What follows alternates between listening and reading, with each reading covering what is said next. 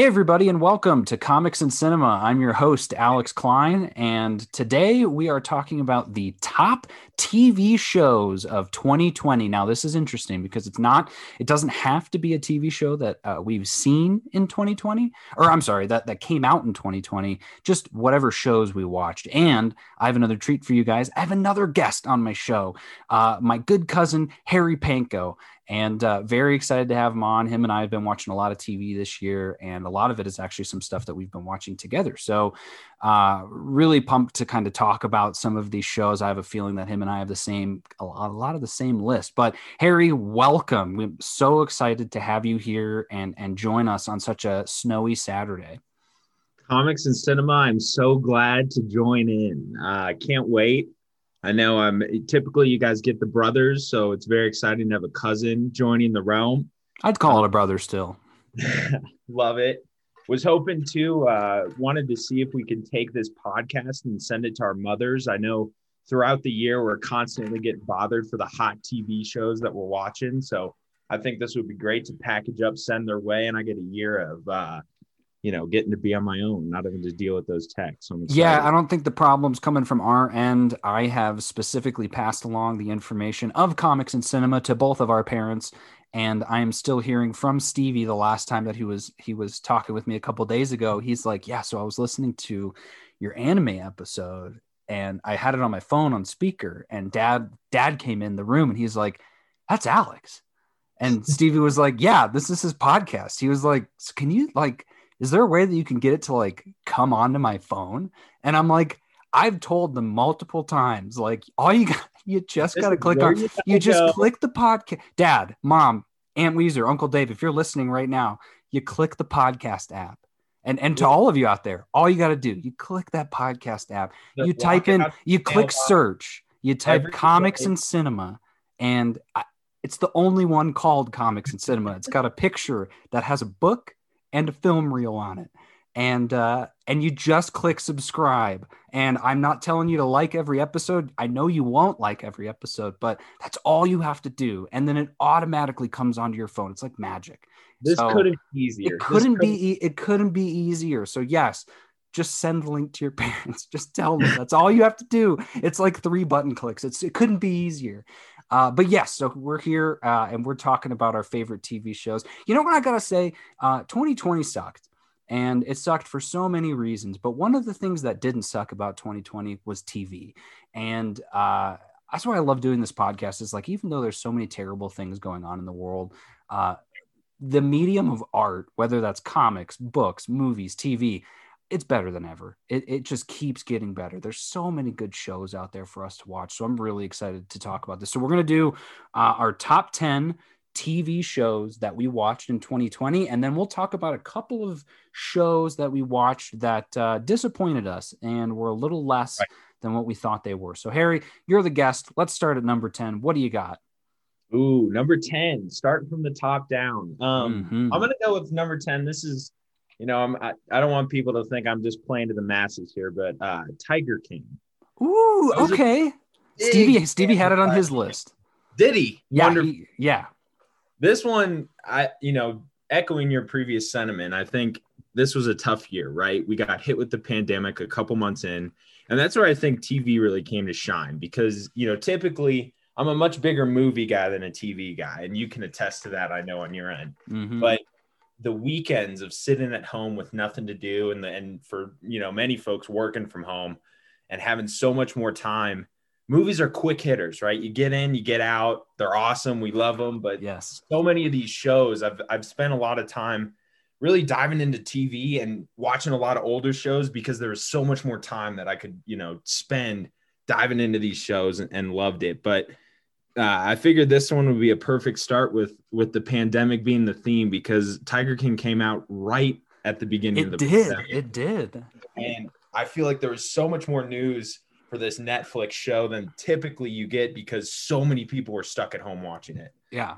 Um, you know, just a crazy story all around. This guy this Tiger King, you know, you had all the Carol Baskins fans, you had all the Tiger King fans, uh-huh. all the memes that this spawned. It was awesome. Um, but just a uh, you know roller coaster of a show. really interesting hearing about the story and and I love these ones where you still have the you know still have the people alive that it's oh yeah yeah. you can follow up and you know she two months later she's on dancing with the stars and we're all going oh god here we go. Uh, i know. And then uh, there was i think i saw i don't remember what day it was but i know they were saying that the tiger king himself was planning on he had like an a, like a appeal ready for trump to ask like to get him to get pardoned so that he could get out of jail because he's in jail right now. And this it, i i swear it had to have been like two days before uh, the attack on the capitol and I just, I now that I'm hearing you say it, I'm thinking, I wonder if he's still like, hey, can you pardon me? Or if he's like, maybe uh, now is not the best time to uh, request this sort of thing. But you're right. I, uh, that was one of the shows where Lisa started watching it and she was like, this is crazy. And I was like, all right, fine, we'll watch it. And uh, well, and I, so I caught up with her, which typically doesn't happen. If there's a show that she starts, I'm like, I'll just catch up on the next season. But I watched like three episodes back to back and I was like, wow, this is, uh, this is the definition of smut TV of like there's no one in the show that's redeemable and the best the most redeemable no. person in the show I think was missing half their limbs and it like it's oh, wild. Oh, they, he's around, he's got no legs. That's right. He's yeah, he had no, no legs. legs. That's right. Yeah, I thought he was the best person of them all in terms of uh, morality, but every episode, man, it was like there's no way it can get crazier than this and then it's like, oh well, have you met the Tiger King? get any bigger? Yeah, yeah, I didn't realize there no, was such was, a crazy uh, need for tigers out there. Uh, but that's great. That's apparently, awesome. Apparently, uh, that one did not make my list, uh, but it's I would say it's close. It had a fighting chance. My number ten uh, is Marvel's Six One Six. Did you catch that on Disney Plus? Ooh, I didn't know, it's, but I figured when I was going through and looking at lists, I figured this would be on yours. Yeah. So this show was really really good. Now, um, and I so I, I, gave it an eight out of ten. I thought it was awesome. It's uh, it's six or eight episodes.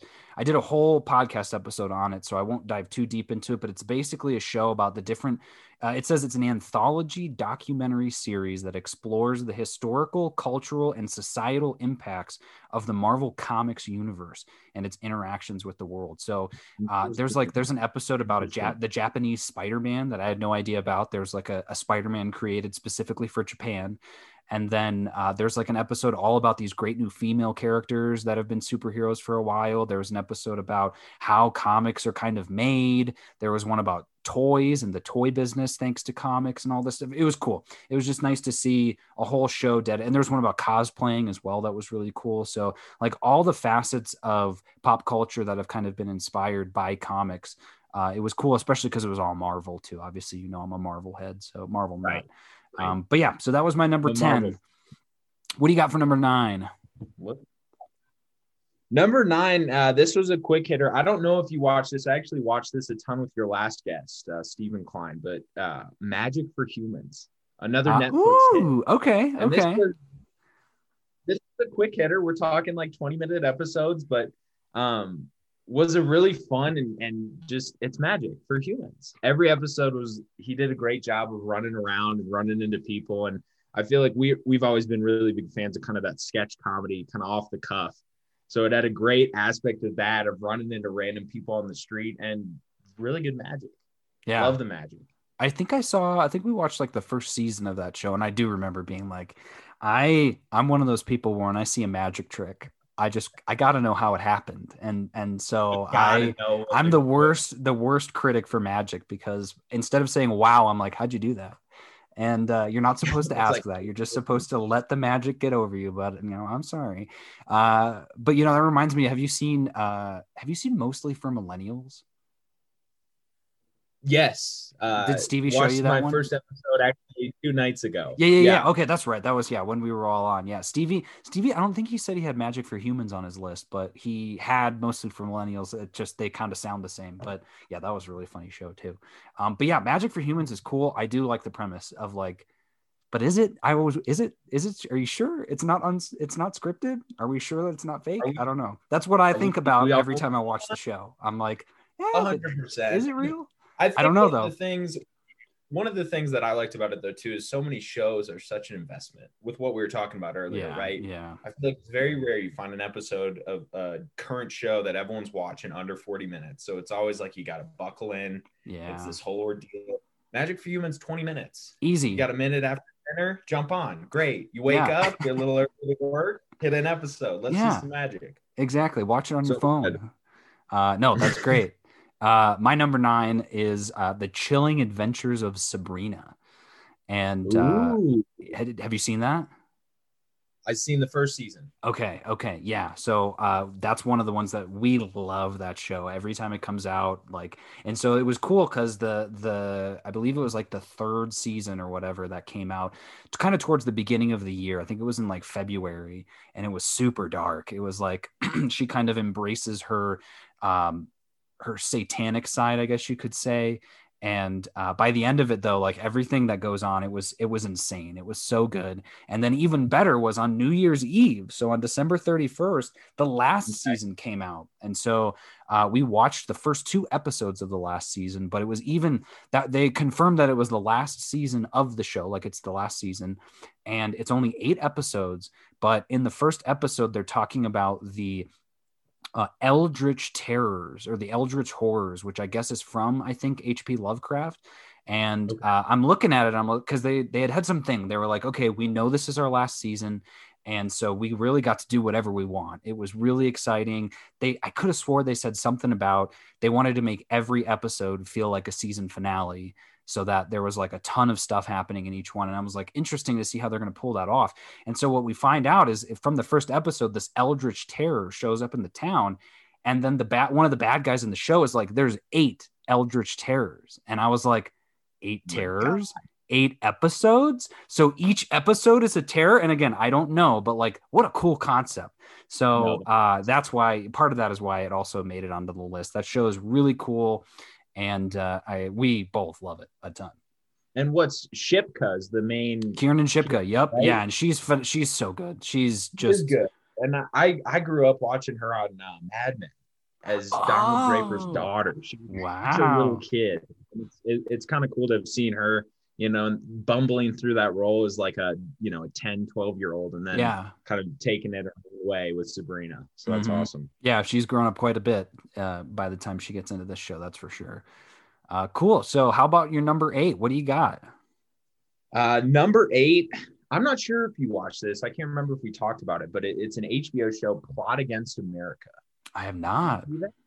Ooh, this is a good one. So it's a, it's almost a what if series. Okay um, one season, and it's during the time when uh, FDR and Charles Lindbergh were running for president.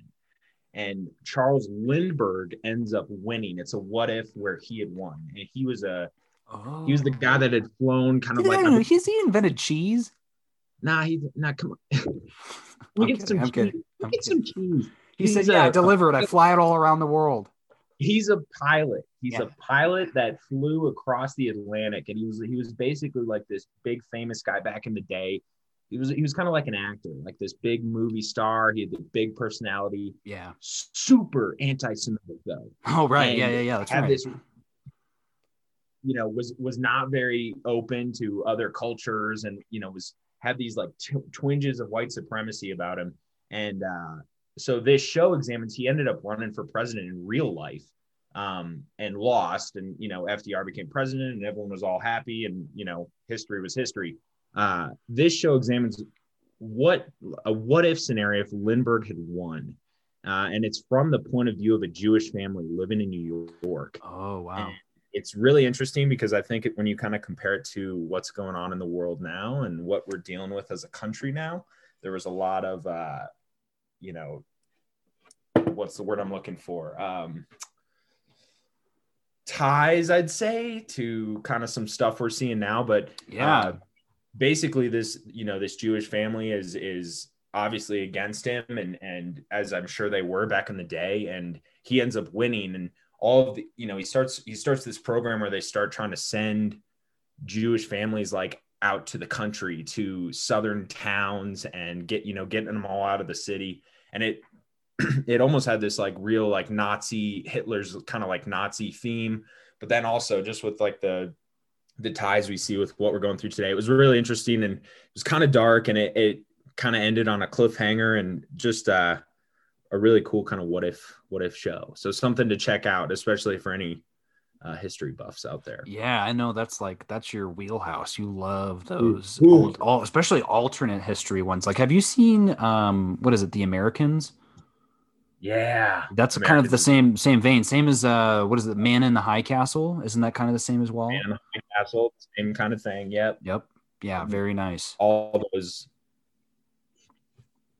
um, yeah, so my uh my number eight, we're on eight right now, right? I'm trying to keep count 10, 9, yeah, eight. Number eight for me is Never Have I Ever on Netflix. Did you see that? Ooh, no. That was awesome. That was one of those ones where what I wanted it to be was exactly what it was, and it was all the better for it. So it's about a uh, it's about a first generation family of Indian Americans, uh, but it's it's the teenage girl, and I just saw that it's based on Mindy Kaling's own childhood uh, from The Office, mm. and uh, but it's so good. It is so funny and it's basically just about her name is uh, her name is uh, Devi or Devi, and uh, she um she's just in high school and i think it's like her sophomore year or something but it's just it's the i'm a sucker for high school movies and high school shows. Like i love the high school drama especially when it's really smart like uh blockers or book smart. Like i and this was in that vein. And it was just cool to see because she's like she's super smart but she has like a rival at school this guy who's super rich but he's like super lonely and they do like a whole episode on his backstory. It just it was it was awesome. And it's also same what you were saying it's super quick. It's 11 episodes and they're 20 minute episodes. So uh, you can bust through it really yep. really fast. Uh, but oh, and we're in the nines now. These were all nines uh, that i gave these these series. Uh, i loved it and i want more of it. And i think i think they already confirmed there being a second season. I'm not sure.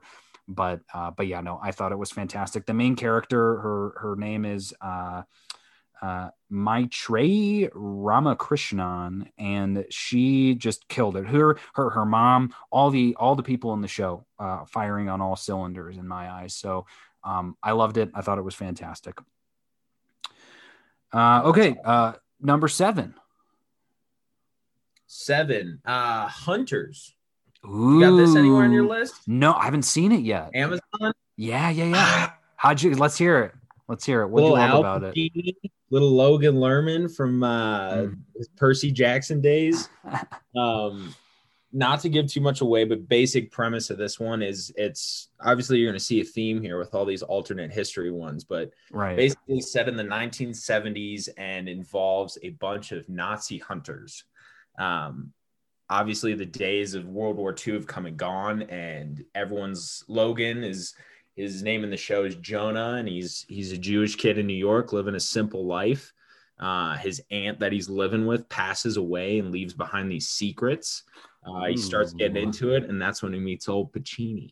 Mm. Uh, but great, great premise. Uh, essentially, top of the level, high level, 10,000 foot view. We got Nazis trying to establish a Fourth Reich in the US. So, um, it takes on Al Pacino as the leader of this Nazi hunting group that had worked with Jonah's aunt. Um, kind of brings him into the fold, and it's it's you would love. Uh, they they they have this team of characters that are part of this Nazi hunter group, and they have.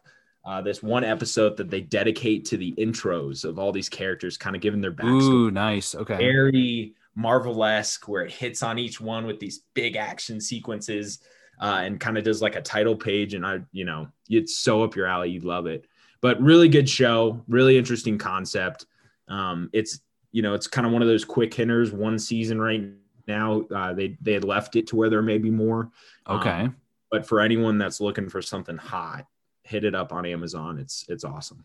Nice. Yeah, I've heard uh, I've heard a ton of good things about that show. I think Mom loved that show, and I mm-hmm. think Stevie watched like the first episode or something like that. But um, yeah, and I'm I'm trying to jot down some. I'm trying to find some of my disappointments as well. But I'm I'm going through my list, and there's there's movies that I didn't put on this list that I kind of wish that I had. I'm I'm looking here before we dive in, but I feel like there's maybe some honorable mentions of you watched Doctor Foster, right? Is that on your list?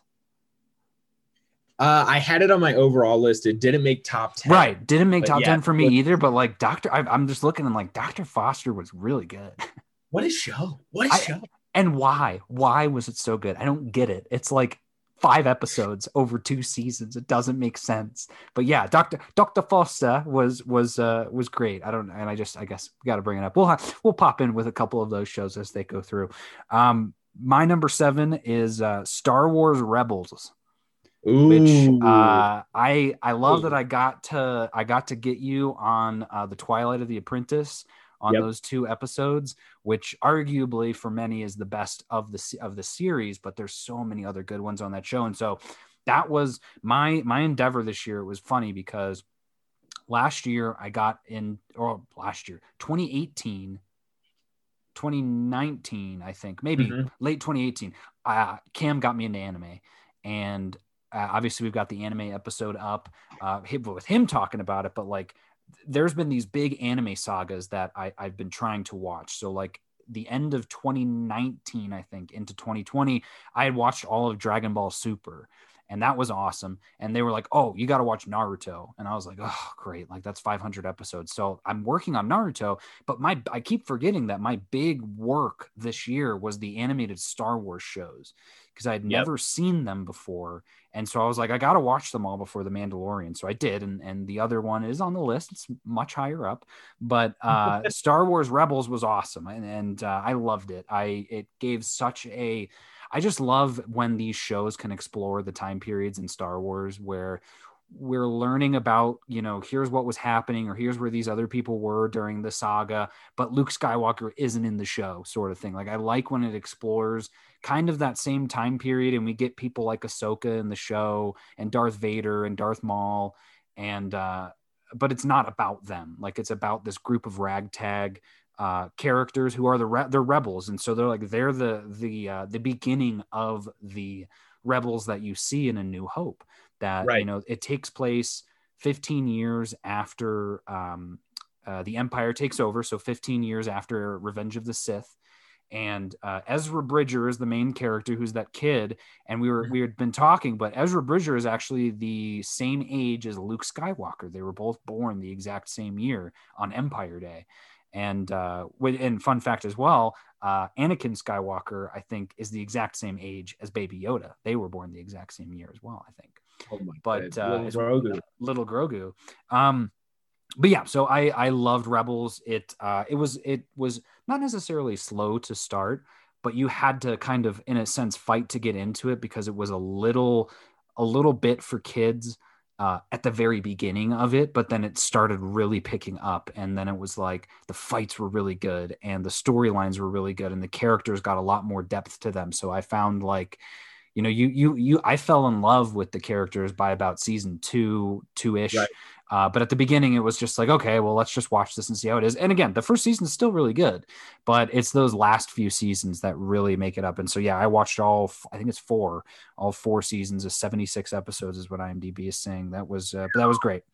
So uh, that was my number seven. What do you got for number six? One, I think too, just right before I dive into number Oh six, yeah for sure given an honorable mention to those two Clone Wars and Rebels.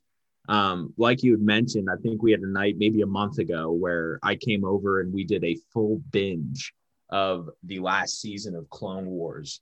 Uh, just after kind of seeing some of the stuff going on in Mandalorian, and it was awesome. oh yeah Uh, I don't think obviously they deserve to be on my top 10 because I didn't watch the entire season, sure right? yeah But th- those final episodes with Ahsoka and Maul and oh my god, awesome, crazy Incredible. show, awesome action, and for for like a comic cartoon show like that to have the fight scenes and, and score that it did was crazy. oh yeah Um, number six for me, I I would imagine this is on your list, but we'll see. Lovecraft Country. oh yeah that's on my list. Oh yeah, yeah. Uh, Atticus Finch, little Jonathan Majors coming in, yeah. Jacked. Um, yeah he killed another I, man another history play. I'm starting to start to feel sick to my stomach. It's like i only got one type of movie one type Hey, of you're you're typecasting yourself. 100% but just the the mix of the horrors real life horrors of 1950s Jim Crow America and what African Americans had to live through, combined with the H.P. Lovecraft monsters and you know terrors that that came from his novels was really cool. I thought the juxtaposition there of, of both of those concepts being put into one show obviously set primarily about you know an african american cast and what they were going through it was interesting because had they made this show about just like you know a, a group of white folks or something i think it would be more of like a uh, you're you'd be way more focused on like the monster scenes right and yeah. like some of those i think it was maybe the first episode when they're in that cabin in the woods and they're they're surrounded and you have the monsters outside barking all over the place and everyone's going nuts. But then like that happens right after a scene where uh Atticus is almost killed just because he's a black dude getting chased through the woods by a bunch of white cops in the South. And it's yeah. like you're still reeling from that. And then all these monsters come in and it's it just it made you think a lot. You know, I I really like that um that whole like setup of the show is where it seemed like they would always kind of offer these crazy Lovecraftian scenes, but it always came at a point where you're like you're you're you're fighting in your mind and you're jostling with like how could this have happened? And i mean some of this is still going on. Like this is so yeah. terrible. I think that was the best part of the show was just this idea that in each episode there were these these eldritch horrors these terrors that were happening but they're not as scary as the real things that are also happening. And that's that's one of the biggest scenes i think is from that first episode when they're in the house and the the cops got his gun on Tic. And he's like yep. he's like there's a monster outside. And he's like shut up. Like i i don't believe it. And it's like that is the the message of like you can have these actual crazy monsters out there and they are still not as scary as the real life monsters of that sort of stuff. So yeah every episode and and i, I would say too because we i did a whole episode on the entire season of lovecraft with a couple of friends and uh, I my favorite episode of that season is the um the I think it's titled I Am, the one with Hippolyta where she travels through dimensions and uh, mm-hmm. is like the Amazon queen and goes to the uh, dancer bar and uh, and then like is space traveler like oh my that show is yeah and so that I'll get to that one in a couple minutes. But like I said, I, I don't have a lot more to say since I've got an entire two hour episode on it. But but yeah, loved Lovecraft Country. Uh, my number six and is what was that? Such a strong, such a strong oh, cast. Yeah, we got oh, the delay, all of them. But I mean, Paulette, Courtney B. Vance, Wunmi, all those. Get, I mean, Ruby's Wunmi playing in Ruby was unreal. I thought her episode was one of my favorites. yes, yes. The what she went through. Ah, yeah. Sorry, we were, I cut you off. No, Go, that's fine. We were we were talking about her because uh, that movie made my top ten list of his house that Netflix scary movie that we watched about the haunted mm. the house, and she's in that movie too. And yes. uh, she did. She just she's one of those up and comers that I hope she's obviously been around for a little while, but I really hope she gets more stuff for sure. All of obviously Jonathan Majors is killing it now. He's he's cast in a Marvel movie, and uh, um, mm-hmm. He was in Da 5 Bloods. He was in uh, something else as well. Last Man, Black Man in San Francisco, I think. Uh, but yeah, killing it. Absolutely killing it. Um, I was just going to say my number six is uh, Schitt's Creek. And so that is that is based off of I've been loving Schitt's Creek. I didn't I wasn't following it when it came out, but it it like we found it on Netflix, and so we had watched, we had binged the uh, five seasons of it at once. And again, twenty minute show.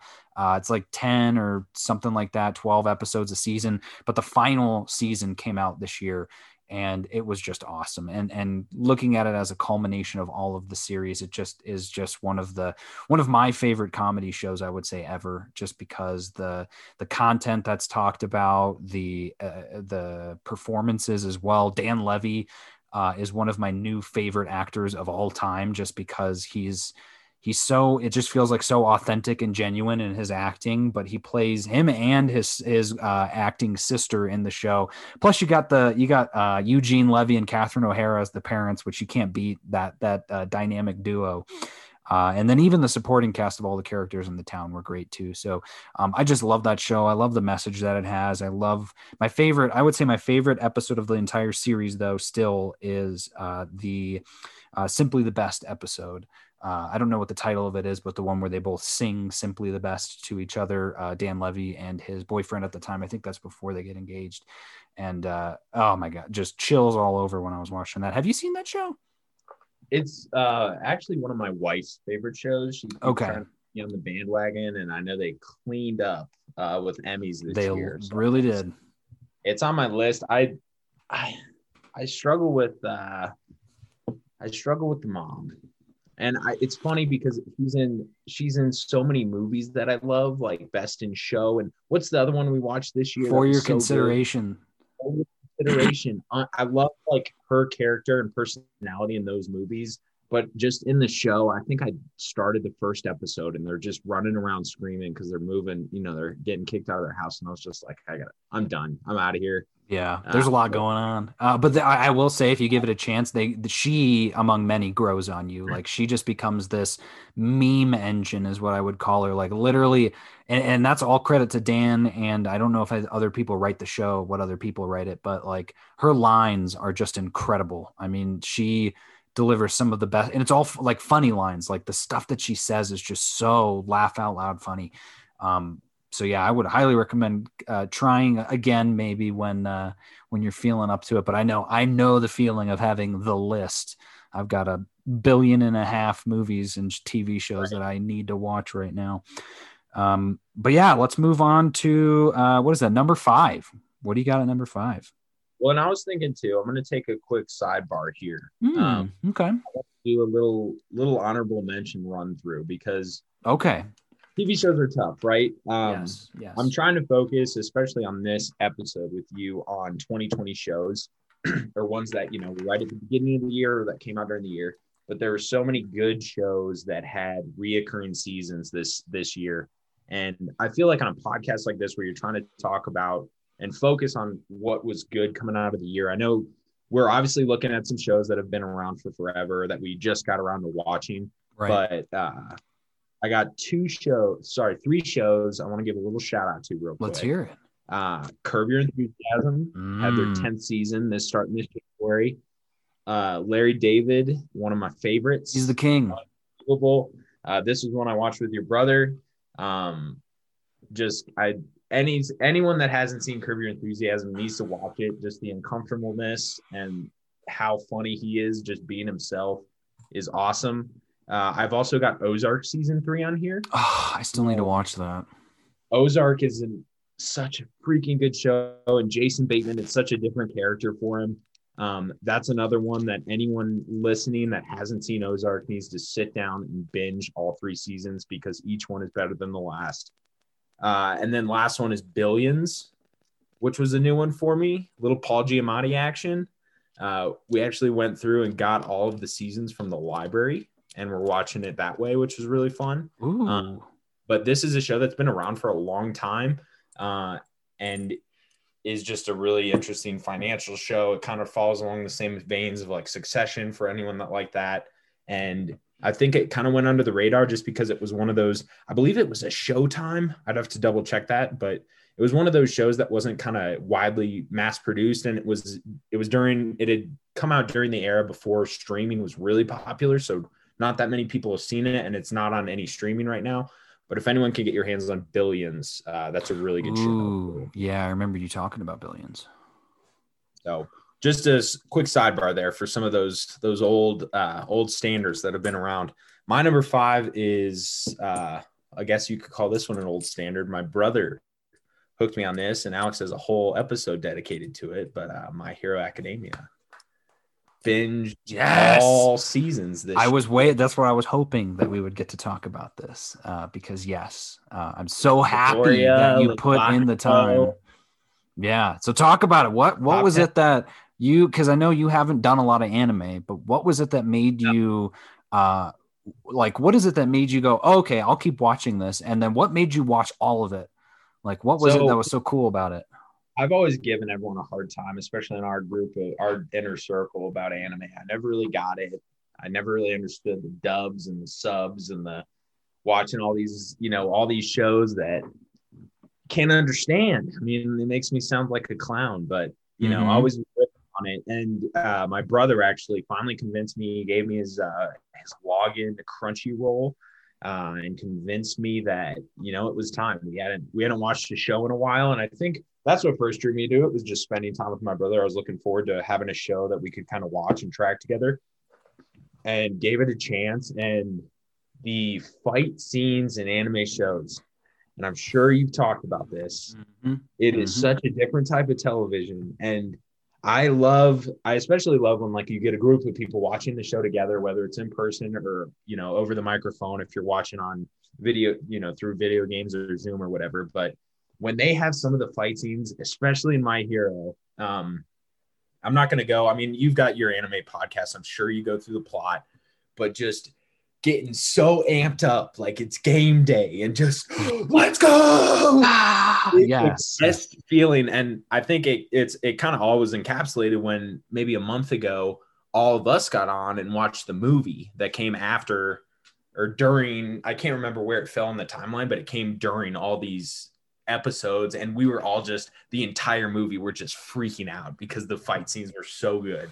Yeah. And the character, yeah. I mean, they they have such a good character development. So you fall in love with like all these characters, Midoriya and Bakugo and uh, Iida and Todoroki and everyone. You know, they're just a bunch of kids at school. So you you start off watching them and and you're you're kind of growing with them on their journey as they're learning their powers and everything. But then just some of the fight scenes were so fun, and I got so amped. And I think, I mean, I think we watched all four seasons in less than a month. Like it. Yeah, you did, and I I loved that. There would be times where you'd be. Jack was so good about. He'd be like, "Hey, Alex, the." the arc where this is happening is about to start. Do you want to watch it? And I'd be like, sure. And so yep. I got to watch a couple bits of it with you, which was great. Uh, but yeah, culminating into watching like the hundred percent infinite episode and yep. uh, the um, the Endeavor episodes at the very end of the last season, and then um, uh, watching two heroes or watching Heroes Rising with you this year. Well, it was you, me, Todd, and Cameron watching it, and that just, I mean, I thought that movie was amazing, and I talked. That was my number 2 movie go! of the year. I thought it was amazing in theaters, and then getting to watch it again in. I thought it was better the second time I watched it. Like I loved it even more, and so that's like a perfect ten in my eyes. So yeah, I. uh I'm right there yep. with you. That move, that one, uh, we will talk about briefly as well. That's on my list too. Uh, and so my uh, my number five is uh, The Mandalorian, which uh, was also again a very special show for me this year. I've uh, I'm like I feel so bad because I and I've, we've talked about this before, but it's a really weird thing to have like so many people wanting to watch something now that you're in an environment where you can with other people. Like i've got my like uh, robert and maya on the discord. We watched like four or five of the episodes on the season like the day it came out at like 7 a.m before i went to work. And like that whole memory was awesome of like getting to wake up and have that be the first thing i, I watch for the day. But then like i did the episode uh, the ones that i didn't do or whatever i would do podcast episodes where I would just play it on Disney Plus and then I would do an audio commentary while I was watching it. But then I also got to watch that stuff with with the boys and we would watch it, you know, on a Saturday night or whatever. And then you and I got to watch the last episode together on that same night that we I mean guys, look, if you're if you're looking for a perfect time or a perfect setup to watch movies, you you start with the final episode of the Mandalorian, and then you watch the Siege of Mandalore on Clone Wars, and then you watch Twilight of the the Apprentice on Star Wars Rebels, and that's what Harry and I did, uh, and that was right before Christmas too. That's like one of the best Christmas presents ever. Uh, so getting to see you react to that movie in or that uh, well, screw it, we're calling it a movie. Uh, that last episode, uh, getting to see you react in real time I just I'm so grateful that I get to be around so many people watching the stuff. And so like I'm thinking ahead to like WandaVision. Like my wife and I are gonna probably watch that show together, and then I'm sure we will all watch that show together. It's just it's so nice like we were saying, to have these shows that are coming out on a streaming service that everybody has, so you can all watch it together, no matter where you live. That's like the ma- the magic of cinema right now is just that ability to, even though we don't have movie theaters and we don't have, you know, I don't know who many had it, but like viewing parties where everyone goes over to your house to watch the la- the series finale of Friends, or you know how people used to do that back right. in the day with Breaking Bad. Uh, now we've got you know we can just watch it all at the same time on xbox or we can watch it on whatever. So um that's a long short way of just saying i loved the mandalorian this season. I've got it at a nine still just because there are some episodes of that show that are a little less than perfect i would say just because it's a setup show. But when you look back at the entire season and think about like if this had just dropped as a binge like all eight episodes just dropped at once it would have been a probably you know a near perfect season but when you're watching it week by week some of those episodes are a little weaker than others uh, but they're no they're not bad. It's just that you're you've got this expectation because disney has put it on us that we're investing 25 million dollars or 15 million dollars per episode that you're expecting this to be amazing but a lot of that money obviously is going to special effects the show is is brilliant when it comes to special effects too though. I mean i remember you commenting on multiple episodes like man this feels like a movie. And it really it did. I mean it is it, it is. Did. it's just a shorter movie. That's the thing that i think we've learned in 2020 is TV shows are movies. There's just more of them and they're shorter in time.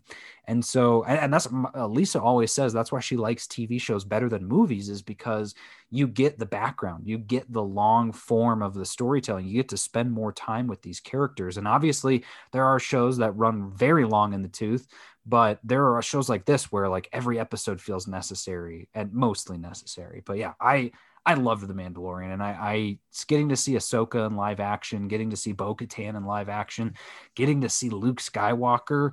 Uh, I'll just say, getting to see Mark Hamill play Luke Skywalker was really cool. I'm still a little on the fence about the CGI, but uh, I can forgive it. That was the biggest dark side uh, I, part. that was the only part, and again, it's like they could have they could have done just a little bit less with it, but it makes up for the entire part of him just mowing down the dark troopers. Oh, like, oh, so cool. That so whole episode was so cool. Getting to see the ships, getting to see Boba Fett, all the Slave One stuff, like just it was perfect. But yeah, like I said, not not my favorite of the year, only because there were a couple of things that were that kind of held it back from that level. Right. And I'll comment. My number four was Mando. So uh, perfect because my number four is Lovecraft Country let's go. So um, easy peasy. to echo you, I mean, awesome show. I would, I'd recommend anyone that hasn't seen it that likes that is interested in Star Wars lore, which is probably few and far between, but having going in and watching, especially some of like those Rebels episodes and uh, Clone Wars episodes.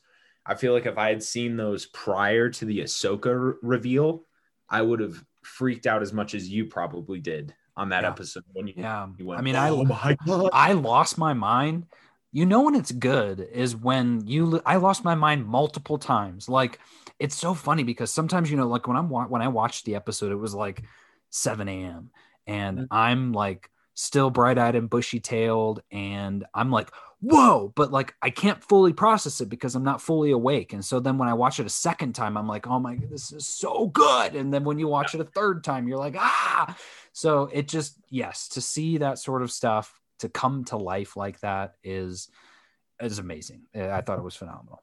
Yeah and i they did a great job. The one of the things that marvel or star wars uh, disney is what i'm thinking of has the biggest stronghold on is being able to do stuff in TV shows and all these alternate forms of entertainment where they can tie the shows back to all these blockbuster movies that we yes. grew up watching and doing stuff like revealing Boba Fett in an episode when you know now Mando is working with Boba Fett for the rest of the time and all these people that he's one of the most famous loved characters from the entire Star Wars series people are just ah, and then Ahsoka, Luke at the end, all those things were such giant blockbuster moments where people, I think, that are Star Wars, actual Star Wars fans, freaked out yeah. and loved so much. And to your point, yeah, we had some interesting CGI CGI choices. We had some interesting episodes where they were a little slower in the beginning, especially. Yep. But stuff like that makes up so much for it, and that's why I'm sure you've done episodes on just the upcoming Disney blowout that's coming down the line. Yes. But that's why I am so excited for all these new Star Wars and Marvel shows I know. because the power that they have to tie these new television shows to like the movies that we grew up watching and are so loved is just that they've no one else has that market that can do that. So Yeah.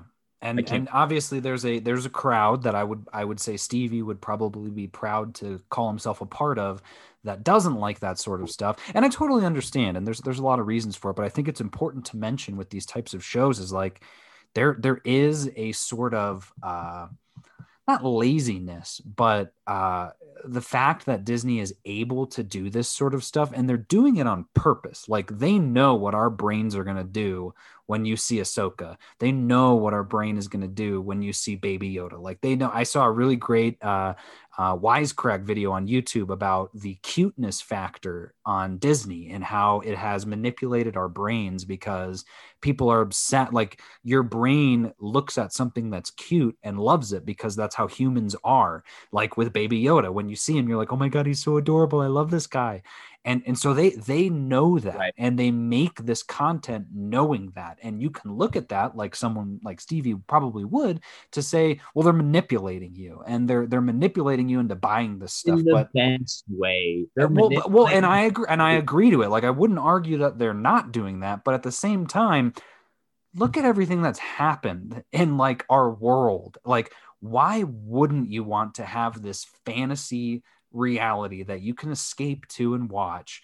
That you get these callbacks to, and you realize that it's all connected, and it's like it's like there's a whole nother obviously fake universe out there though that you feel like you're a part of.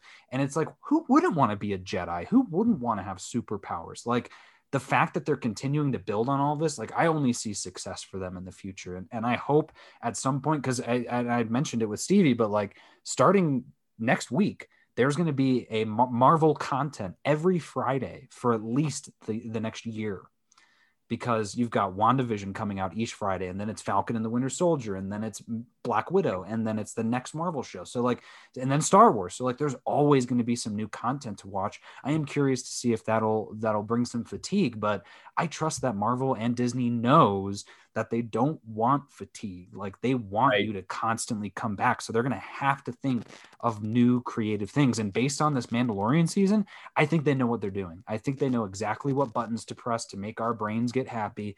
And uh, again, I know they're doing it. I'm fine with that though because I love it. I don't care. I love it. Bring it on. Um, so yeah, so that was our number five and number four. Very nice. Uh, for number three, my number three is My Hero Academia. So I, I and that's a that's a 10 that shows a 10 it always will be uh, but the reason i only have it as number three and not like number two or one is because there was that swath of episodes and i remember you talking it over too of like after the 100% infinite fight there's like six episodes where nothing happens.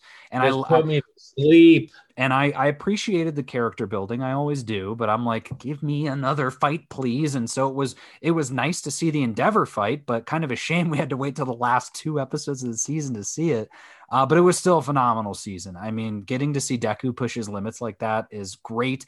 Getting to see uh, bakugo uh, have to deal with the fact that he doesn't have his provisional license and those were the slow episodes. It was like him having to go back and retake the test with todoroki and they have to babysit the kids. And the message there is super cool. But also like give me another fight please. So uh so that's why yeah so that's why it's right there. What's your number three? Uh, the boys. Oh, that's on my list to watch for this year so i will be watching that God, another Amazon classic. Oh, Uh, 2020 had their second season come out this fall. Uh, first season, I believe, was 2019. An awesome show. You need to watch it. Anyone that's listening that hasn't seen it needs to watch it. It's my top three. Um, basically about a group of superheroes called the Seven. Um, Homelanders running the show. He's the, he's kind of like the Superman, uh, you know, Iron Man, whatever you want to say of the superhero group, but they're all pieces of shit. They're terrible people. And it's so emblematic of I think what it would be if like we had real superheroes because they're all just so self absorbed and terrible and awful, but they're so powerful and like it's these these people that have obviously like Homelander's the head guy, and he's got literally all of Superman's powers. So like lasers can fly, super strong, uh, do whatever he wants, but he's just a terrible person. And like all of the heroes are that way. And there's a lot of real good character development, and you see kind of like there's a whole story arc about how they became heroes, and that explains some of it. But just like a really interesting concept. We also have Jack Quaid, uh, son of Dennis Quaid. Oh, in one of his, I, I, think he was in like Hunger Games or something, but I hadn't really seen him in anything. And he kind of plays this like dopey, just human character in the show. And mm-hmm. but he's one of the mainstays, and he's really he does a really good job in it. Uh, and it's kind of a mix of like the superheroes, and then you have this non superhero human group uh, led by Billy Butcher, named by led by uh, who plays him, Karl Urban, I think. Uh-huh. Um, but just really interesting show, really good.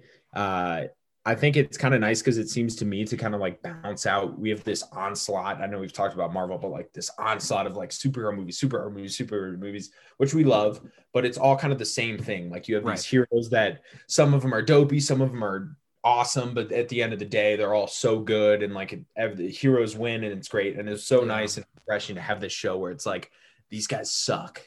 They're terrible. Yeah. How does that play with uh, you know, there's a company, I think it's Vought International, like runs the hero organization, and they're just totally money money hungry and worried about their stock price and just like it's all like the worst of humanity bundled up in a show and it's really interesting how they do it so would definitely recommend it. Two seasons out on Amazon. Second one, and they're what ten episodes a piece, probably. Yeah, I think to eight to ten. Uh, Couldn't like be easier. Couldn't be easier. Just click play. I just got to click play. I know. I'm trying. I'm trying. I'm watching Titans right now, and uh, it kind of mm-hmm. feels like The Boys in that it's uh, a little bit violent, but I have heard I've heard everything that you've said, but I've also heard that it is ultra violent. That like there are certain people that actually won't watch it because of how violent it is, and well, that makes it, me want to check it, it out even more. It's great because to that that previous point, I mean, that like civilians and stuff, it shows you never see it in the Marvel movies, but like what some of these humans could do to just regular people if they yeah. were really fine or really didn't give a shit. So it's interesting, like you yeah, know, you can't wait. battles. I mean, it's what spawns the Civil War is like, oh, they've destroyed all this stuff. But to like watch a hero with the power of lasers like just blow up someone standing on the street like what does that look like? Wow. Yeah crazy. i'm really looking forward to it. And i'll give a real quick side note sidebar to umbrella academy. Mm, yeah yeah yeah watched the two seasons of that this year was really liked it. Didn't make my top 10 but was another interesting play on kind of that superhero genre yeah. of uh you know of just everything going on right now. And and uh theirs was a little different. Theirs was a lot more like character driven. So it's less about like the powers and more about this family yeah.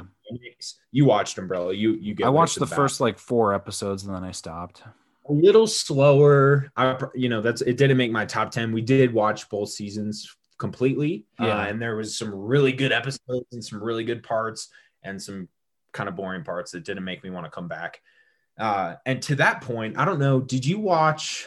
It's on HBO. It's about the DC universe, and it's a superhero show. I didn't called? watch it. Uh, it's called Doom Patrol. Doom Patrol. Is that what it's called? Yeah. Yeah, yeah, yeah. So I have not watched it yet, but I'm going to watch it because there's an episode in Titans uh, that introduces those characters, and yep. I really liked that episode. And I really, I love. I'm a huge fan of Brendan Fraser. That's, I mean, if we're we're talking previews for this year, I will be doing an episode on all of the Mummy movies since there's a uh, 20 year anniversary of Mummy Returns, and uh, those are the movies that made me fall in love with Brendan Fraser. And he has uh, he has had one of the worst Hollywood experiences, I would say, of many people in terms of him being so blacklisted because of him coming out against people who had sexually harassed him. And so this was like a role that it's been a long time since Brendan Fraser's been in anything. And so I was really excited to see him in this. And he's plays a robot, so you don't get to see much, but there's the characters were so cool. And I was like, oh, that's right. There's a whole Doom Patrol show. I did Google it though, and it said that the shows take place in sort of the same universe, but it's a different story. So it was like this the stuff that sort of happens in that episode in Titans doesn't really affect the Doom Patrol show. So you don't have to like watch Titans before you watch Doom Patrol. You can do it whenever you want, yep. sort of thing. But yeah, I definitely want to check it out because I it's there's two seasons. Yeah. No, and and they're like they're like 25 episodes. It's something crazy. Yeah, yeah. And and it's it's on my list. I mean, it's I think the tie-in with like all the DC stuff going on, it's kind of what we were talking about earlier with like Marvel and Disney and that ability to kind of press like those emotional buttons. Yeah. But they they definitely have a tie into Titans. They have a tie into like all these DC, you know. Did you watch it? Movies. I watched the first episode. Okay. Really liked it and just need to get back into it. So yeah.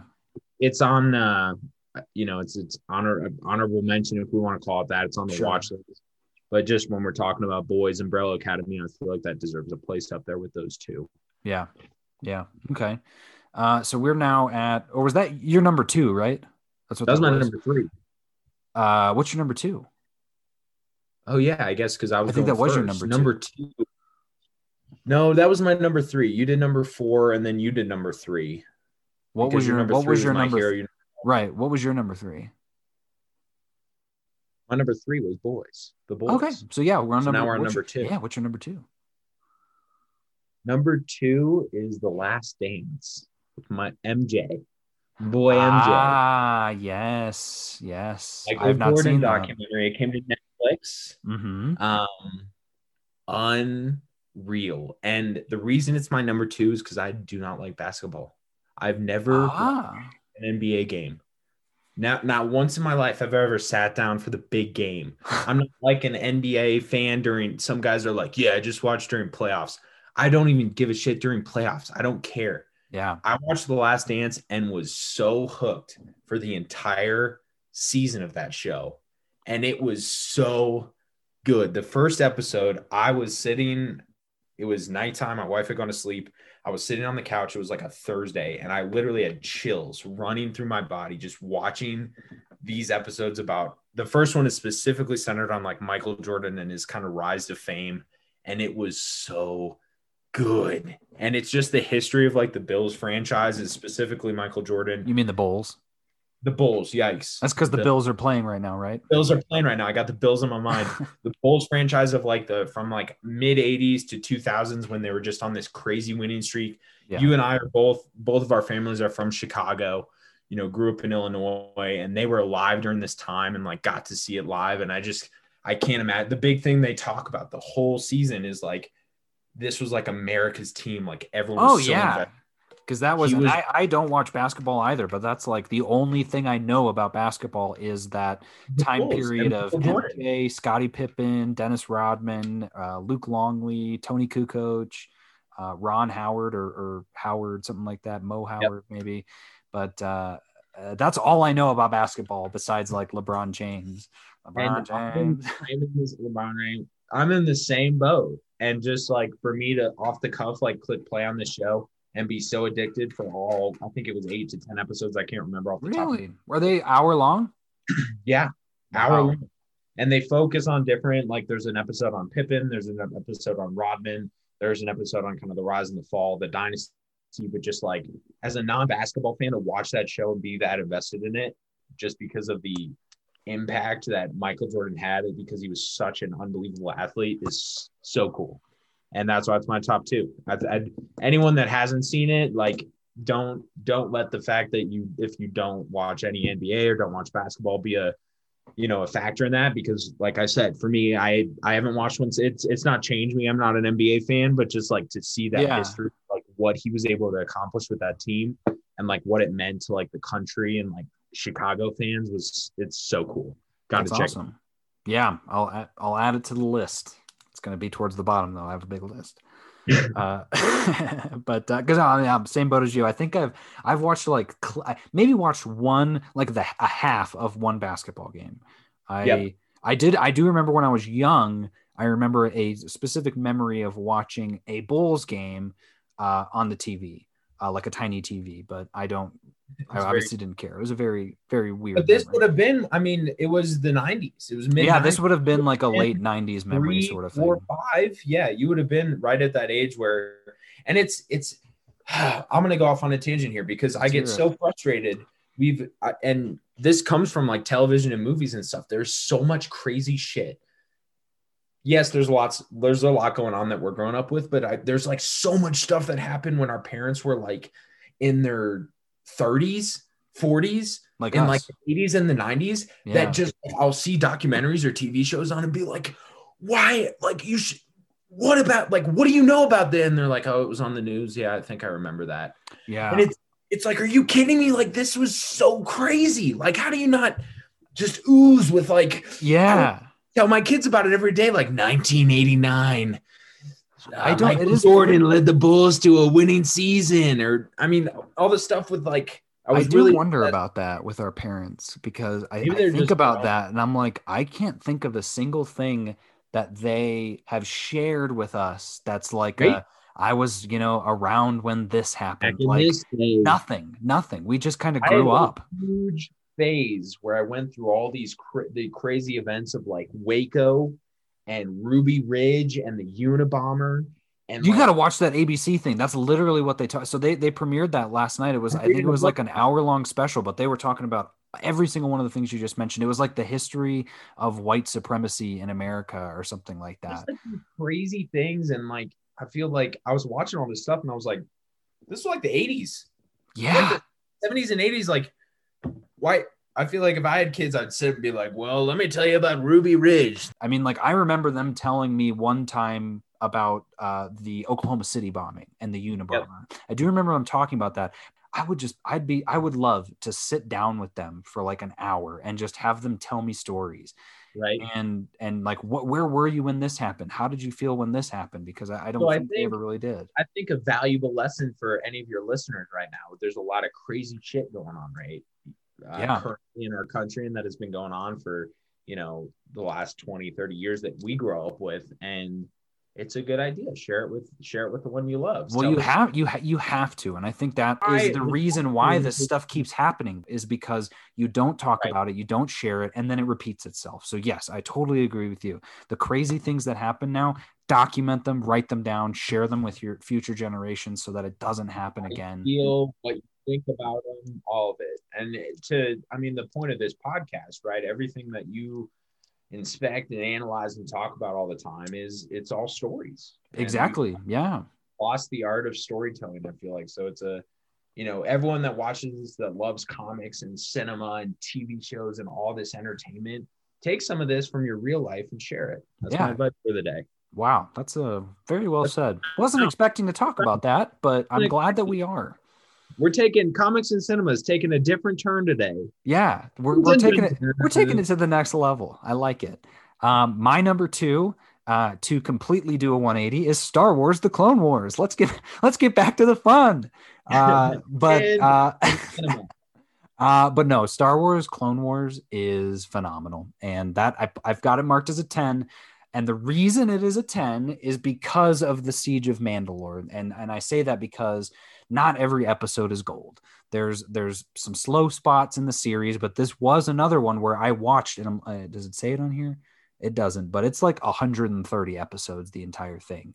Uh, there's seven seasons, I believe, and I watched all of it last year because I wanted to catch up with the Mandalorian. And so there's there's slow spots, there's there's episodes that don't quite hit, but there's also a lot of great stuff like the the episodes with Darth Maul when we get to explore the Night Sisters and kind of all of Dathomir, and then the stuff with like the Mortis stuff where we're learning about the ancient Jedi and the reason that there are Sith and and and Jedi, and like the history of the Force, all that sort of stuff was awesome.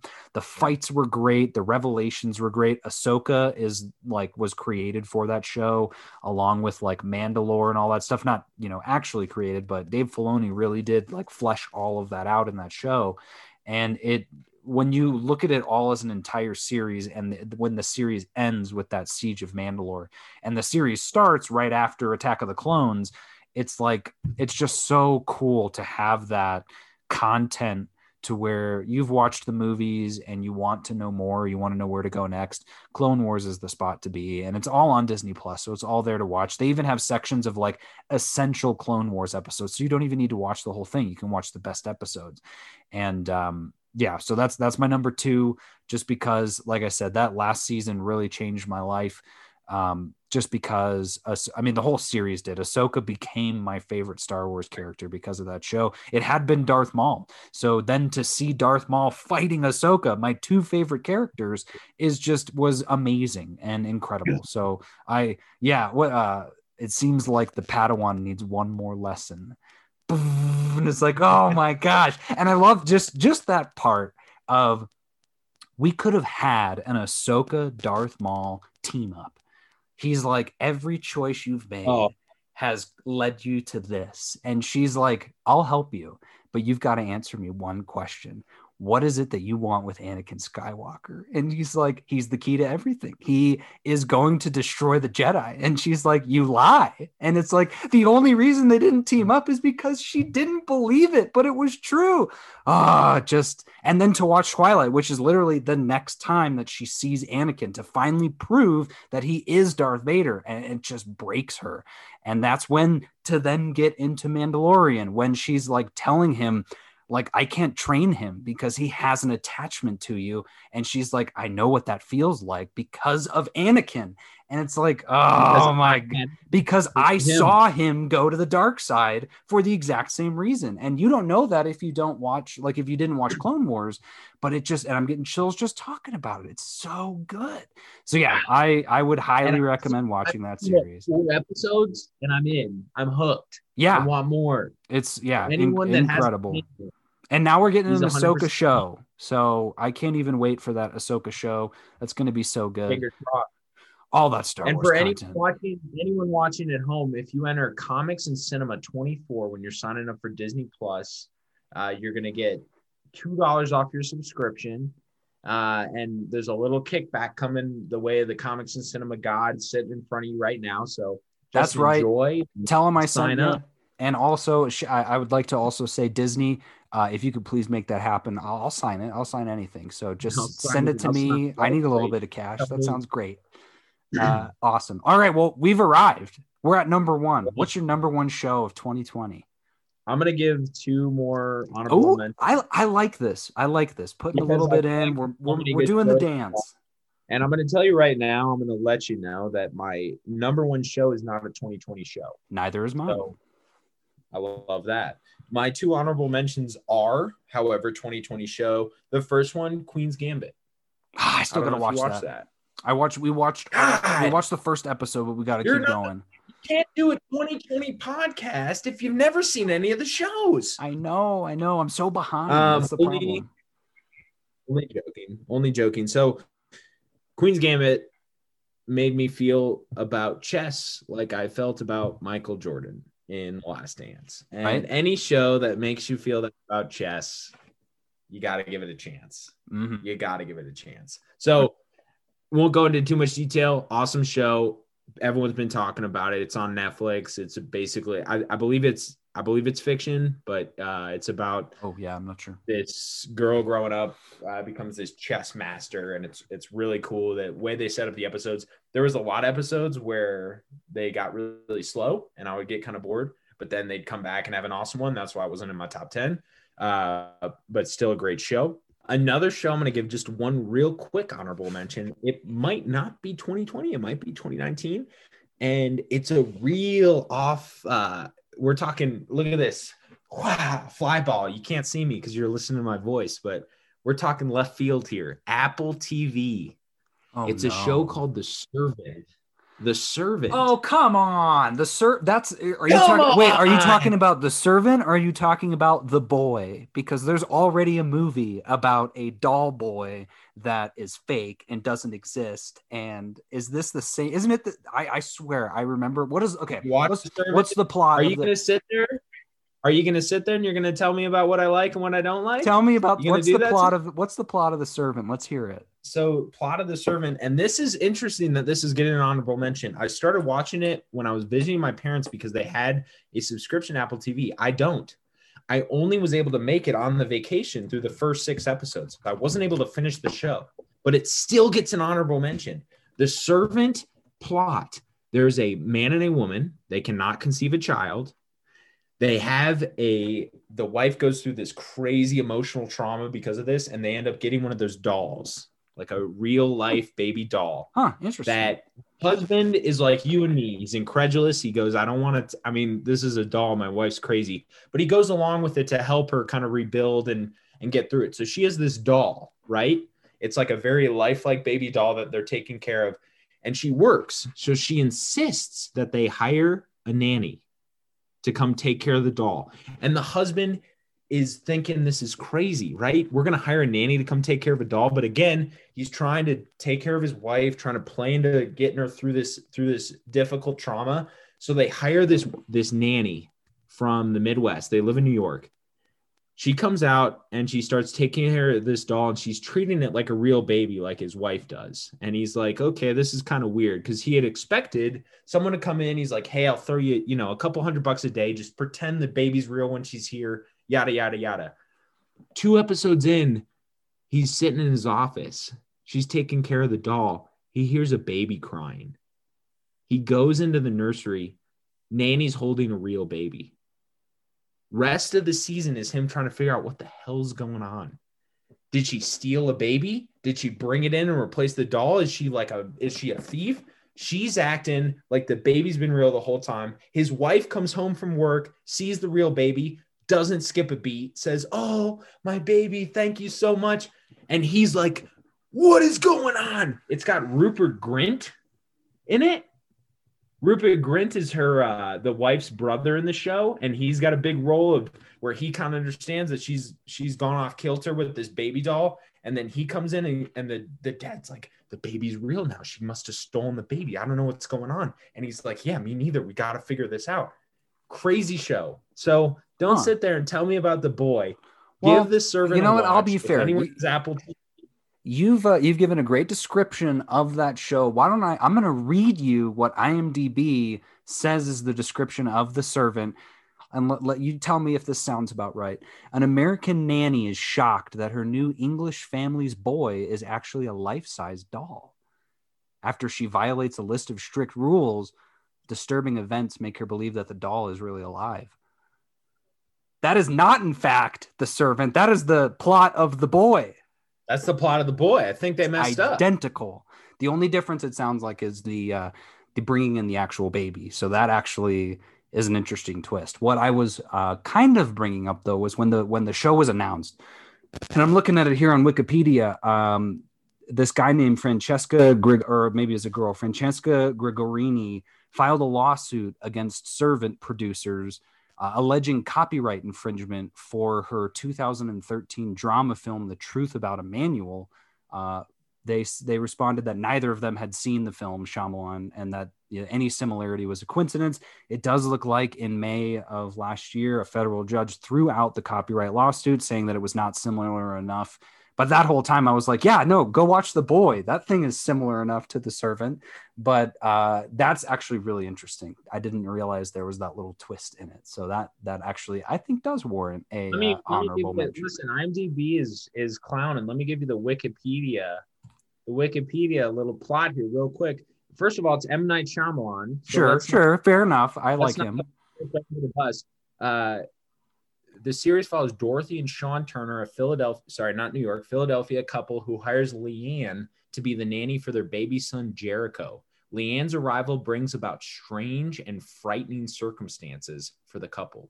Ooh, let me see what. Uh, doll, which Dorothy believes is her real child, which was the only thing that brought her out of her catonic state following Jericho's death, her real son, which died at childbirth.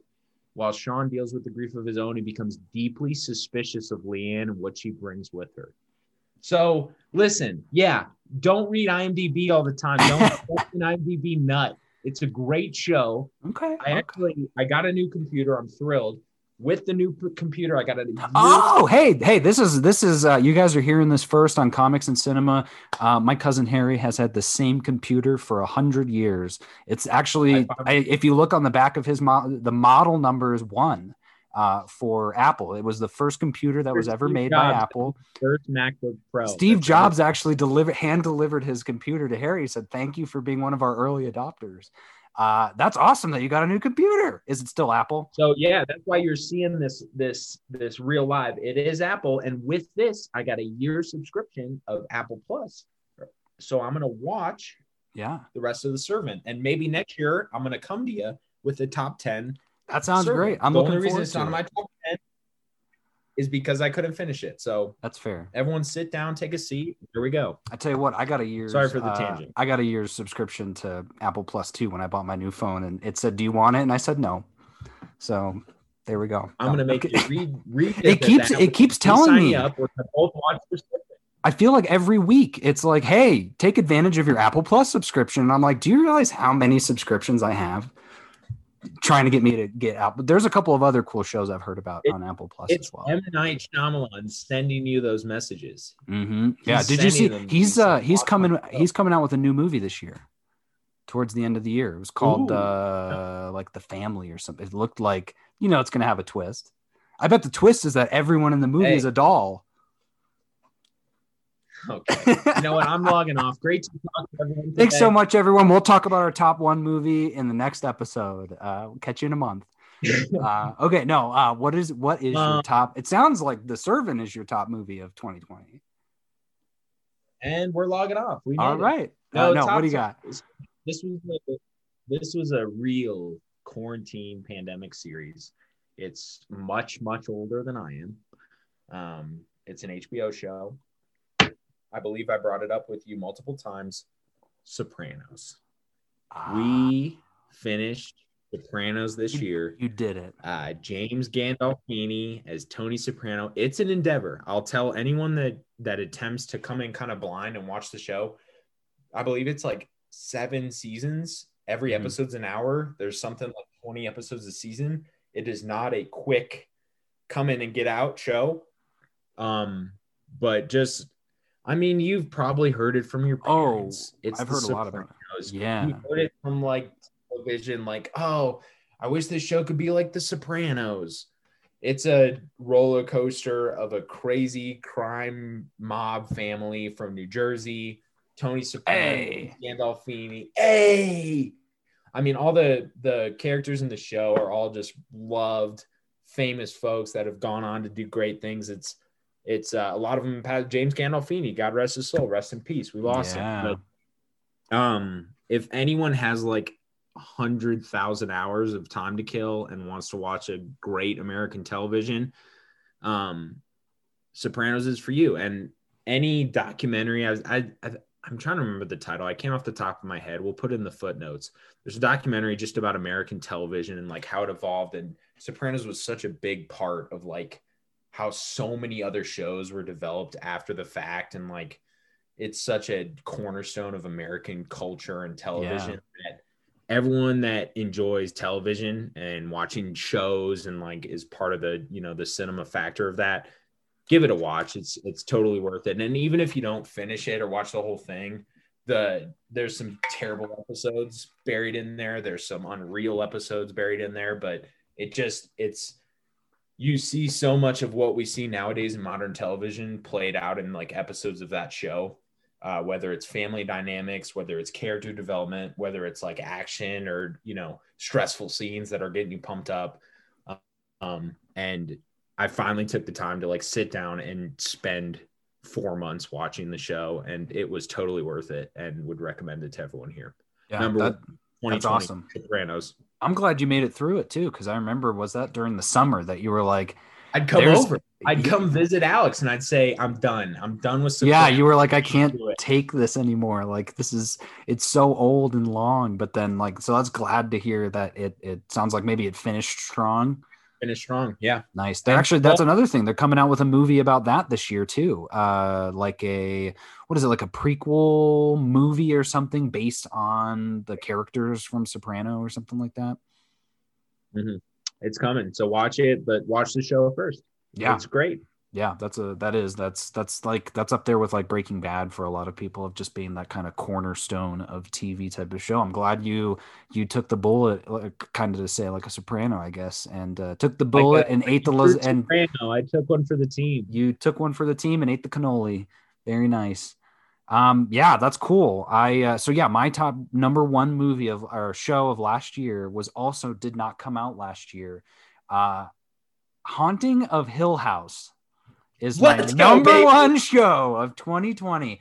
Uh, specifically due to everything about that show. Uh, first thing being that when it did come out in 2018, we all watched the first episode together. You were like, Alex, we need to watch the show. You were like, just watch the first episode and let's see if we like it. And we did. We all sat down and watched that ep. Harry's standing up right now with his bent neck. I'm looking at him right now. That's oh my god. So like yeah, and we watched the first episode, and I remember being like, "This is cool. This is a good show." And then like something happened, and we never continued it. And I think you did though. You finished it, and you didn't have a lot of praise for it, or maybe we just never had a, a you know venue to talk about it. But I don't know what happened.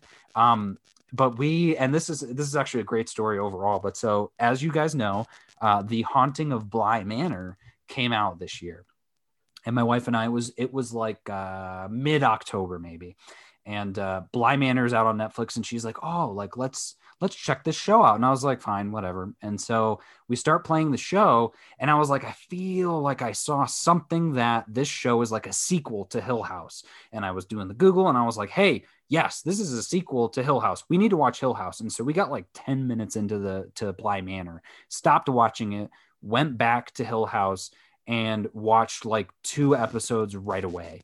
And then the bro, uh, bent neck lady episode showed up, and my wife was like, "All right, we can only watch this show during the day." And I was like, "Okay, fine." And so we just started watching the show. It was like an episode or two a day. And it was some of the best storytelling in TV that I've ever seen in my entire life because you've got this this is us as an example is something that like I've watched probably the first few seasons of This Is Us. Lisa, I I'm trying to remember if she I feel like she watched a little bit of it, but I know a lot of people did. Like that show was a big deal for a lot of people. And I watched it, and the only thing I liked about This Is Us was the ability to weave the stories together. I've said this before. I'm a sucker for when different timelines kind of coagulate and come together on a cool, powerful note. And This Is Us did that a couple of times. But then I was like, this is just like it's a show about a, a very wealthy family and the struggles that they have. Like I get, I, it's good, I get that, but like then I watched Hill House and I was like, this is this is the purpose of having shows where they bounce around in timelines. Like this is why because nothing withstands the test of time like a haunted house, and the fact that like these kids are haunted and scared as kids and that causes them to be messed up as adults. And it was in like this is us focused a lot more i feel like on outcomes of like oh because they did this this now is happening in the future. Whereas this show focuses more on the actual psychological impacts that somebody has when they're a kid and how that And impacts horror. them. And and through horror yes through a lens of horror where it's like these kids but for this house would have probably been like the this is us kids where they would Yep. have had a perfectly happy you know childhood growing up in a wealthy neighborhood and uh but but for the father wanting to be a fixer upper guy of like oh i'm gonna get this cheap house and you know, the classic line but the fact that like every single sibling had an amazing story and it started when they were a kid and it goes in through them as an adult and they're all dealing with and reeling with in more ways than one the bent neck lady. And not just that one though but all of the other horrors that they they have. It just and you you would think again in a show like that is can they stick the fi- the, fin- the finale the final episode? Can they stick it? Yes they can. Even that was perfection. Every episode felt like must see TV. Like there wasn't a single episode where I was like, eh, they probably could have done without that. And I think partially because it was so short. I mean, I'm looking at it here and it says it was 572 minutes long, but each episode, it was only 10 episodes, I think.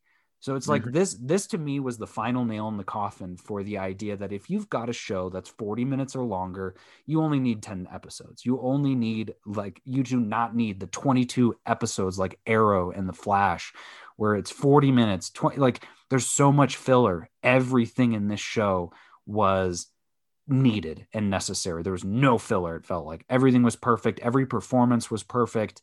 The go the fact in the fact that in this and Bly, um, that there were ghosts in every scene of like oh my god there's a ghost road oh there's a ghost over in the corner no one's talking about it and like and then gone and no one no one mentions a thing and it's like that was scary in and of itself not to mention the jump scares and the suspenseful scares and then the culminating It was a scary show. was so I mean, in addition to everything you say about the characters and the story that was so good, it was a it was a terrifying show. I've never. That's like I would say if you would say what's like the some of the scariest movies you've ever seen, I would try and include Hill House in that because this show was scarier than so many scary movies that I've ever seen, and that's And that's in part because of the storytelling. my 2020 list is because I watched it in 2019. I know, I I, know, nothing Incredible. wrong with that. So, uh, yeah, that show was just incredible. If you i- if you even like scary movies a little bit, you gotta watch this show because my wife is terrified of scary movies. Um, and and she and she was fine with it. I mean, again, when the bent neck lady episode happened, we actually had to turn it off. And uh, and then we turned it back on during the day the next day and uh, powered through it. It was great, but it was a nightmare. I mean, every episode was a nightmare in the best way because you you don't know when the scary scene's going to come. Like they don't do the the telegraphing of like uh-oh something's coming. It's like oh crap there's a ghost right there in the scene and they don't even notice it. They don't even notice it what's happening. And then the next scene is like oh there is a ghost. And it's walking down the hall and it's about to kill them or whatever. And it's like just i mean i'm just i'm tensed up right now i need to loosen up a little bit because that Mm, it's mm. so scary. Uh, so yeah, that's my number one show of 2020, even though it didn't come out in 2020. But it's interesting because I think this is going to be a good segue into our disappointments because shortly, I only have one. I looked through the whole thing. I only have one disappointment, and it's and I gave them the show a seven, even though. But that show is Haunting of Bly Manor Bly Manor's on my list because after watching Hill House, we waited maybe Not a couple terrible. days, and it it actually it we had to try and finish it because Yep. we got like five episodes into it, and we were just like, where is this going? Like, there's so there's no scares in the show. There's a little creek meandering. through the Yeah. middle. and they it, it, the ultimate part of it was the last was it the last three episodes the first two of them ended with the exact same scene Yep. it was the when the girl but to be fair that scene was kind of creepy when she grabs the lady but that was the end of the episode and we're like oh my god we got to see what happens next episode well let's give you the backstory on the ghost for the whole episode and i was like i don't care i don't care just get us get us to the scares and then the end of that episode was her grabbing her by the neck and i'm like so you just wasted a whole episode on something I didn't even care about. I don't need to know.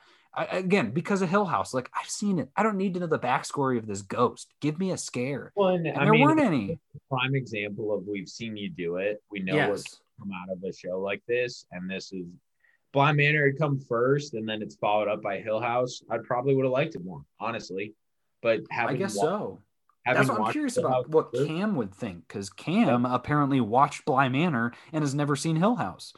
And I'm like, oh man, dude, like you need to see Hill House because Bly Manor is not that. It's fine, like it's a good show, but it, Yeah. if you're going into that show wanting to be scared and entertained the same way you were in Hill House, you're not going to get it. It's it, it was super disappointing. Yep. That's the only one. So what, what else do you have? Uh, I got a couple more. I'll hit them real quick. Ridley Scott's Raised by Wolves. It's an oh, okay, show. okay, Um, I mean Ridley Scott, sci-fi, yeah, Alien. yeah. snore fest, snooze fest. Give it, call it, call it a drag. I mean, get me out. Mm. I tried to watch it, and I it was one of those like kind of blind manner where I was forcing myself, and I finally said, "Why am I making myself watch these episodes?" It was so bland, and like the story of like how these there's aliens and robots, and like it was just so played out and boring, and just ugh. I made it, I think, two or three episodes, and I wasn't even watching the ones I watched. So maybe folks listening had a better experience. I hope you did. Hope I'm the black sheep, but if uh if you're looking to watch good shows, I'd follow the top 10 on the list, not hit Raised by Wolves. Uh, and then my last one is Outsider. I'm a huge Stephen Oh, King right, right, fan. right, right, right, Yeah, yeah, yeah. Um, I read. I'm actually reading it right now, which has been really good. Um, but I've read a ton of his books and hello. I uh, I'm I've always been a fan of like the film or television that is spawned from his books, whether it's Pet Sematary, we've got the It series, uh, The Shining, Doctor Sleep. Like, there's so many yeah. good movies and TV shows that have come from his series. So I read The Outsider this summer, and I was so excited for the series coming out. Um, I believe Ben Mendelsohn. Uh, mm-hmm. Uh, I think he was in what's that show about Florida? Bloodlines. He was in Bloodlines. He was in yep. Rogue One. He was in yep. Captain Marvel. Um, Big fan of him. He's great. Yeah, and I'm yeah. super excited because the book was really good. The show came out, and the first episode covers 85% of the book. And I thought, how are they going to have 10 more episodes on the show? And the rest of the season was a, such a drag. It was oh, terrible. Man. And it Sounds like they should have just made it into a movie. Yep. 100%. They made they did everything. They have Jason Bateman in the show. He's only in like the first oh, wow. couple episodes. Um but they had they had such good like actors and actresses in that movie that all kind of just kind of fell by the wayside because it was so boring. Yeah. Cynthia Erivo. Oh, that's right. I like her too. She was so good in the show, and like like watching her scenes, I I did force myself to finish the show, and like her scene, she was an incredible. And everyone is saying like she should get her spin off and stuff, but it nothing about it is because of the plot because the show sucked. Yeah. Like she did such a good job, but the show was terrible, and the book is really good. So it. I was kind of bummed, and I'm I'm a big Stephen King guy, super excited about it, but was uh was very let down. So that's on my top three of disappointments. Damn, I'm glad I uh didn't watch those. Hey, you're doing well. I can take them off my list now. Thank God. Just kidding. They weren't. They weren't there. They were never there. they were never there to begin with. Uh, no, that's awesome. Those are uh, some good, I guess you could say, good disappointments. Uh, better to be just disappointed with the show. I'm like, look, I was looking through my list, and I think the only show that I gave a the lowest rating I gave a show to was Nurse Jackie, and and so like there's there's shows that my wife will watch, and I'll join in like when I'm like when I come up or when we're hanging out, like you know she's like, oh come watch this, and I'll be like, yeah, just put it on. And I I wasn't super impressed with Nurse Jackie. I mean, I'm sure it was better for those who actually watched all of it instead of what I saw. Uh, but I gave that a six. So like even that's the one thing I like about TV is for the most part a show can redeem itself, whereas like a movie you, you get what you get. Like if it's bad, it's bad. There's nothing left. But with a show, you can keep maybe the next episode will do it. Yeah, and so I'm like looking through it, and all the shows I uh-huh. watched this year were like a seven or higher. So a lot of them I really enjoyed, and I've got some other ones on here that I, I again didn't really mention, but like Riverdale. Um, if any of you haven't seen Riverdale, I would highly recommend it. The last season that came out this year was really good. Um, the Chef Show on Netflix with uh, Jon Favreau that was awesome as well as yep. that barbecue show. That one was really fun. Um, Silicon Valley was great. I have not watched. Big I was Worm.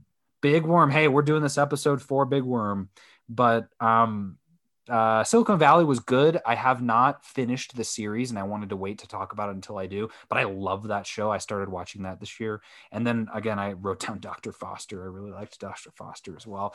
Um, but yeah, so no, it's it's nice that. Uh, yeah, Dr. Foster.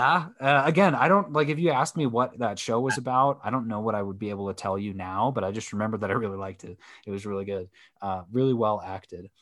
But yeah, so that was uh, that was everything. 2020 was a pretty good year when it comes to TV. Well, I'll leave it to on my end. There is one show that I had made a specific mention of that I've heard really good things about called The Undoing. Oh, with uh, um, Kidman, right? Yep. Nicole Kidman. Nicole yeah. Kidman, and I've heard it's it's only like six episodes, and it's mm. supposed to be just crazy. Uh, so that is on my kind of final list of uh, hope to see. Yeah, hope to see here and close the year out with a good list. So, like I said, I can't make a rec right now, but I've heard really good things that it's just once you start it, you can't put it down. So uh, it wasn't on my list, obviously, but if anyone is looking for a show to potentially check out, I'm going to be watching it hopefully here in the next couple weeks. We'll nice. see how it is. Yeah, I've got a uh, um, like a 2020 plan. We'll see how how you know how long or what I'm going to be able to do with this, but I do I am diving in. That's one of my New Year's resolutions. I'm going to be uh, starting a lot of these shows that I've been recommended to watch. So I would say for those of you out there that enjoy listening to the TV episodes, I've got plans to watch The Boys, uh, the final season of Ozark, uh, Queen's Gambit, uh, finishing Naruto, obviously. I've got Jujutsu Kaisen on here, which is on Crunchyroll, and that one's I'm really excited for. Philip K. Dick's Electric Dreams on uh, Amazon. I've heard really, really good things about it, but I have not watched it yet. Um, Cowboy Bebop, uh, so the finish the season of Sabrina, obviously, and Silicon Valley, and then I really want to finish uh, True Detective. I've only seen the first season of that, and I want to see the other two, and then Yellowstone is the other one that I I've I've got to watch it because my parents gave us the Blu-rays to borrow like a year ago and we still haven't gotten to it. So I'm I'm making a point, especially now that the most recent season's out. So there's a lot of TV to look forward to. Again, whether you're watching stuff on HBO or Amazon or Netflix or Disney, like there's so much content out there to watch, or even Apple Plus. Uh, there's a lot of options out there, so it's a it's a good time to be alive. It's a good time to be a fan of good TV. So, uh, with that, Harry, thank you so much for taking some time out of your day to discuss these uh, great shows with us. Any uh, last words uh, for the fans? Oh man, uh, footnote: Yellowstone season one two are probably up there with some of my favorite television of all time. I've not watched season three, but I've heard terrible things. So oh, wow. I'm nervous about stepping forward. But uh, as Alex said, you know, this is a great time to be alive. It's a great time to look at this pandemic and say, what an opportunity for television. Yes. Yeah, to catch up. If you're not staying home and watching shows and getting caught up, uh, you're never going to be. So take advantage, enjoy it. Yeah, great. Why wiser words have never been said. Uh, so that's a perfect note to end on. And so with that, uh, for comics and cinema, I'm your host, Alex Klein. You can find me on Twitter at a robots wink or on Instagram at a robots wink. Harry, any uh, any places the fans can find you at? I know I've had some interesting responses when I've asked that from Cam and Stevie. I'm wondering if if uh, you've got anything for us on this regard. I am a dark horse. I ride the internet on the fringes. Sounds I'm not someone right. you follow. I'm not someone you want to read any content from. So I'm going to stay dark. If you manage to find me, it's nothing related to my name. It's nothing related to my beliefs. Good luck. Yeah, this is that is the exact same response that uh, Stevie and Cam gave. So awesome! I love my family. They, uh, it's great. Uh, no, but that's awesome. So again, thanks again so much for uh, for coming on, and to all of you out there listening, thank you as well. And hopefully, you guys enjoy these shows.